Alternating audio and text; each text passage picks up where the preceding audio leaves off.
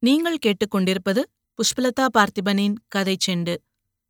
ஜெயகாந்தன் எழுதிய ஒரு மனிதன் ஒரு வீடு ஒரு உலகம் அத்தியாயம் நாற்பது.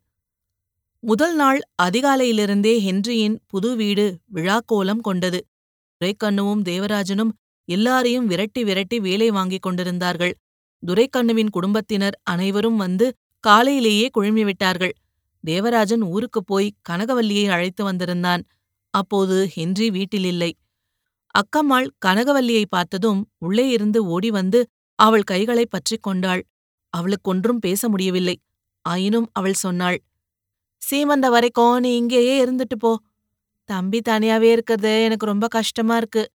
நீங்க ரெண்டு பேரும் ஒன்னா இருக்கணும்னா நான் ஒரு பரதேசி மாதிரி எங்கேயாவது போய் யார் வீட்லயாவது இருந்துக்கிறேன். இங்க செய்யற உதவிய யாருக்கு செய்தாலும் எனக்கு இதே மரியாதையோட யாராவது கஞ்சி ஊத்தாம போக மாட்டாங்க.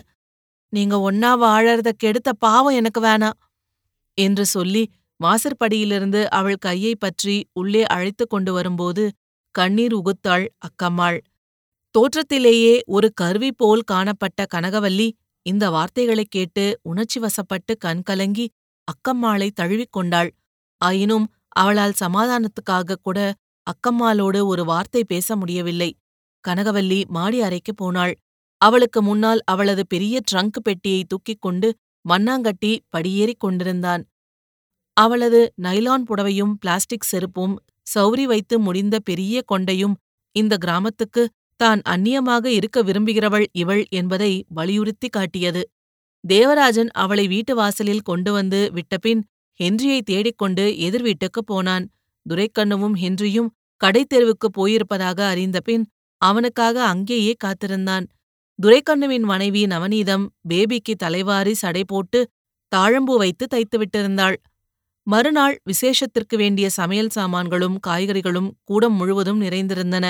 சின்னான் புது வீட்டின் குரட்டில் நிழல் விழுந்த பகுதியில் உட்கார்ந்து தென்னங்குருத்தோலைகளை பேனா கத்தியால் கீறி கிளித்தோரணம் கட்டிக் கொண்டிருந்தான்.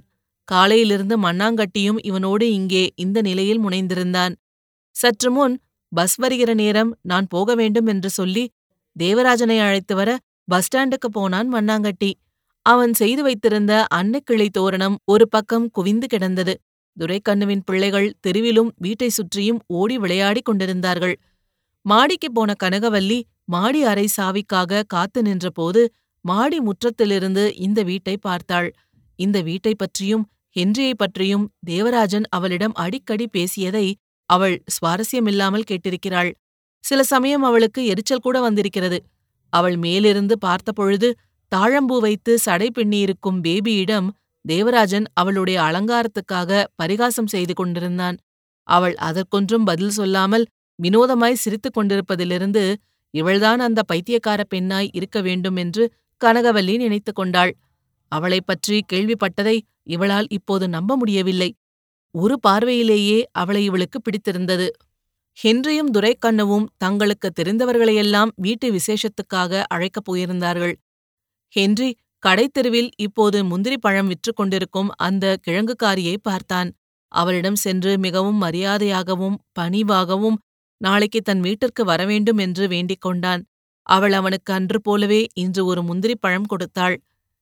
நான் எதுக்கு சாமி வர்றது? நீங்கெல்லாம் நல்லா இருந்தா போதும். என்று அவள் தயங்கிய போது நீங்கெல்லாம் வந்தா எனக்கு சந்தோஷம் என்று அதீத மரியாதையுடன் அவளை அவன் வேண்டுவது துரைக்கண்ணுவுக்கு ஆச்சரியமாயிருந்தது தொலைவு சொல்றாரு? மாயாம் பொண்ண ரொம்ப கிராக்கி பண்ணிக்கிற? என்று துரைக்கண்ணு அவளை அதட்டினான். உன் வீட்டுக்காரையும் இட்டா நான் சொன்னேன்னு சொல்லு. எல்லாம் வரும் தோற வா போலாம் என்று ஹென்ரியை அழைத்து கொண்டு தேசிகர் கடைக்கு போனான் துரைக்கண்ணு. அப்போது தேவராஜன் சொல்லி அனுப்பியதால் ஹென்ரியை தேடிக்கொண்டு மண்ணாங்கட்டியும் இங்கே வந்தான். அவரே வந்துட்டாருங்க. அவங்க வீட்டுக்காரம்மா கூட வந்திருக்காங்க. உங்களை போய் பார்த்துட்டு வர சொன்னாங்க. என்று ஹென்ரியிடம் மகிழ்ச்சியால் சற்று குரல் உயர்த்தி சொன்னான் மண்ணாங்கட்டி. நீ வேணும்னா போதொர நான் பார்க்க வேண்டியவங்கள பார்த்துட்டு வரேன்.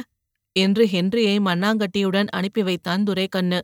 புறப்படும்போது ஹென்றி தேசிகரின் மனைவியையும் தேசிகரையும் பார்த்து கைகூப்பியவாறு நீங்கெல்லாம் நாளைக்கு வந்துடணும் என்று அழைத்தான். நாங்க இல்லாமலா? என்று தேசிகர் சிரித்தார். ஹென்றி வந்தபோது தேவராஜன் அவனுக்காக தெரு வாசற்படியில் காத்து நின்றிருந்தான். இருவரும் ஒருவரை ஒருவர் பார்த்து ஒருவர் சிரித்துக் கொண்டனர். வாருங்கள் அவளை உங்களுக்கு நான் அறிமுகம் செய்து வைக்க வேண்டும் என்று ஆங்கிலத்தில் கூறி ஹென்ரியை கைப்பிடியாய் தன் வீட்டிற்கு அழைத்து சென்றான் தேவராஜன். எதிரில் வந்த அக்கம்மாள் அவள் மாடியில் இருக்கிறாள் என்று தெலுங்கில் சொன்னாள். மாடிப்படியில் இவர்கள் வருகிற காலடி சத்தம் கேட்டு கட்டிலில் படுத்திருந்த கனகவல்லி எழுந்து நின்று கொண்டாள். தேவராஜன் ஹென்ரியை அவளுக்கு அறிமுகம் செய்து வைத்தான். நான் சொன்னேனே mister Henry Pillai my friend philosopher and guide என்று அவளிடம் சொல்லி என் மனைவி என்று ஹென்றிக்கு அவளையும் அறிமுகம் செய்து வைத்தான். ஹென்றி அவளை கரம் கூப்பி வணங்கினான். அவளும் அவனை பக்தி பூர்வமாய் வணங்கினாள். நீங்க நாளைக்கு அவசியம் எங்க வீட்டு விசேஷத்துக்கு வரணும். என்று அவளை அவன் அழைத்தபோது தேவராஜன் வாய்க்குள் சிரித்துக் கொண்டான். தான் இவனுக்கு சொல்லிக் கொடுத்த பல்லவியை இவன் கிளிப்பிள்ளை மாதிரி எல்லாரிடமும் சொல்லிக் கொண்டிருப்பதாய் அவனுக்கு தோன்றியது. பிறகு சற்று நேரம் ஹென்றியும் தேவராஜனும் அங்கேயே உட்கார்ந்து பேசிக் கொண்டிருந்தார்கள். கனகவல்லி கீழே போனாள். இவள் இங்கேயே இனிமேல் தங்கியிருப்பாள் என்று நினைக்கிறேன் என்று குரலை தாழ்த்தி கண்களை சிமிட்டியவாறு சொன்னான் Devarajan. Wish you all the best என்று ஹென்றி அவனை வாழ்த்தினான். அன்று இரவு அக்கம்மாள் புது வீட்டிற்கு வந்து தங்கியிருந்தாள். வீட்டிலிருந்த பெண்கள் நள்ளிரவு வரை ஏதேதோ காரியங்கள் செய்து கொண்டிருந்தனர். அக்கம்மாள் இரண்டு கிண்ணங்களில் வெள்ளை மாவும் செம்மண்ணும் கரைத்துக் கொண்டு இரவெல்லாம் வீடு முழுவதும் கோலம் தீட்டினாள். பேபி அவள் கூடவே இருந்தாள். சின்னானும் மண்ணாங்கட்டியும் வீட்டிற்கு முன்னால் வாழை மரம் கட்டினார்கள். உள்ளூரை சேர்ந்த நாவிதர்கள் நாதஸ்வரம் மேள சகிதம் இரவே வந்து திண்ணையில் இடம் பிடித்து தங்கிக் கொண்டார்கள். ஹென்றி இன்னும் வீட்டுக்கு பின்னாலிருந்த கொட்டகையிலிருந்து குடிபெயர்ந்து இங்கு வராததால் அங்கேயே கயிற்றுக்கட்டிலில் தூங்கிக் கொண்டிருந்தான். தேவராஜன் இரவு வெகுநேரம் இவனோடு இருந்த பின்னர் வீட்டுக்குப் போய்விட்டான். தேசிகரும் துரைக்கண்ணுவும் ஹென்றியோடு கொட்டகையில் இருந்தார்கள். பொழுது விடுகிறபோது அந்த தெரு முழுதும் ஜனக்கூட்டம் நிறைந்திருந்தது. காலையிலேயே இருந்து அந்த நாதஸ்வரக்காரன் அபசுரமாய் சங்கீதத்தை கிழி கிழி என்று கிழித்து ஒத்திகை பார்த்து கொண்டிருந்தான். அவன் ஊதி முழக்கிய சத்தத்தை கேட்கிறபோது ஏதோ அந்த நாதஸ்வரவாத்தியமே அவன் கையிலிருந்து பிடுங்கிக் கொண்டு ஓடுகிற மாதிரியும் அதை அவன் மடக்கி மடக்கி நிறுத்தி மல்லாடுவது மாதிரியும் இருந்தது. தவில்காரன் நன்றாய் வாசித்தான். ஹென்றி துரைக்கண்ணு வாங்கி வந்த சரிகை வேட்டியை கட்டி சட்டையில்லாத உடம்பில் பட்டு அங்கவஸ்திரம் போர்த்திருந்தான். பேபி கூட புதுப்புடவை புடவை கட்டியிருந்தாள். காலையில் எல்லாரும் கோயிலுக்கு சென்று அர்ச்சனை முடித்துவிட்டு வந்தார்கள். அக்கம்மாள் கிளியம்பாளை கூப்பிட்டு அனுப்பி உங்க அம்மாவுக்கு தாண்டி தூக்கம். நீ வராமல் இருக்கக்கூடாது. என்று வற்புறுத்தி சொல்லி அவளையும் சீவி சிங்காரித்து தன்னோடு வைத்துக் கொண்டாள். நடுக்கூடத்தில் பப்பாவும் மம்மாவும் இருக்கிற படத்தை மாட்டி துரைக்கண்ணு பெரிய ரோஜா பூமாலையை சூட்டியிருந்தான். வீட்டிற்கு பின்னால் தரையில் நீள வடிவில் பள்ளம் பறித்து எரிகிற பெரிய அடுப்பில் இரண்டு மூன்று பாத்திரங்களை வரிசையாக நிறுத்தி தவிச பிள்ளைகள் வியர்க்க வியர்க்க சமையல் செய்து கொண்டிருந்தனர். ஹென்றிக்கு இதெல்லாம் வினோதமாகவும் பரம சந்தோஷமாகவும் இருந்தது. கூடத்தில் பெரிய ஜமக்காளமும் பிறப்பம்பாயும் விரித்து ஊர் பெரிய மனிதர்கள் உட்கார்ந்திருந்தார்கள்.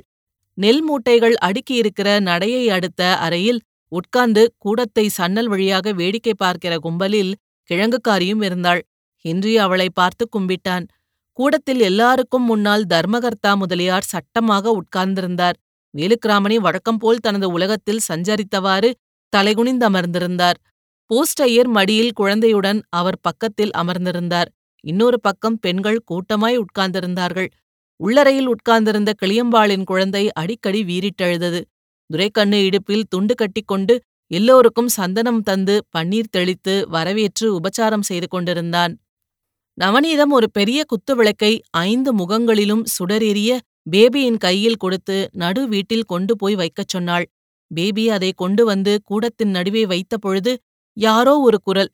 விழுந்து கும்பிடு என்று கூறுவது கேட்டது. குத்துவிளக்கை வைத்து நிமிர்ந்த பேபி அங்கு குழுமியிருந்த அனைவரையும் ஒருமுறை பார்த்து குழந்தை போல் சிரித்தாள். பிறகு சற்று விலகி வந்து முற்றத்தில் இறங்கி நின்று குத்துவிளக்குக்கு நேரே கூடத்தில் அமர்ந்திருந்த அந்த கும்பலையே வணங்குவது மாதிரி முழந்தாளிட்டு பூமியில் சிரம்பதிய வணங்கிவிட்டு போனாள். நவநீதம் வீட்டு அடுப்பங்கரையில் ஒரு பெரிய பாத்திரத்தில் பால் காய்ச்சிக் கொண்டிருந்தாள். தர்மகர்த்தா குமாரபுரத்திலிருந்து புரோகிதர்கள் யாரையும் அழைத்துக் கொண்டு வரவில்லையா? என்று கேட்டார். தேவராஜனும் துரைக்கண்ணுவும் தான் அதற்கு ஏதோ சமாதானம் கூறினார்கள். இப்போது அதற்காக குற்றம் சாட்டுவது மாதிரி தர்மகர்த்தா கூறினார். ஐயர் தான் இல்ல. நம்ம பூசாரி எங்க போனாரு? அவரையாவது கூப்பிட்டு ஏதாவது பண்ண சொல்லுங்க. என்றதும் துரைக்கண்ணு அவரை பரிகாசம் செய்வது மாதிரி சிரித்துவிட்டு சொன்னான். இப்ப இங்க நடத்துறத என்னன்னு நினைச்சுக்கின்னு இருக்கீங்க? என்றான். அதுக்கில்லப்பா புது வீட்டுக்கு தோஷம் இருக்கும்பாங்க. அதுக்கு ஏதாவது சாந்தி செய்யறதுக்கு நம்ம பூசாரிக்கு தெரியும் என்று தர்மகர்த்தா சொல்லவும் இதோ எல்லாம் தயாரா இருக்குதுங்க என்று கையில் ஒரு தாம்பாளத்துடன் திரௌபதி அம்மன் கோயில் பூசாரி வந்தார்.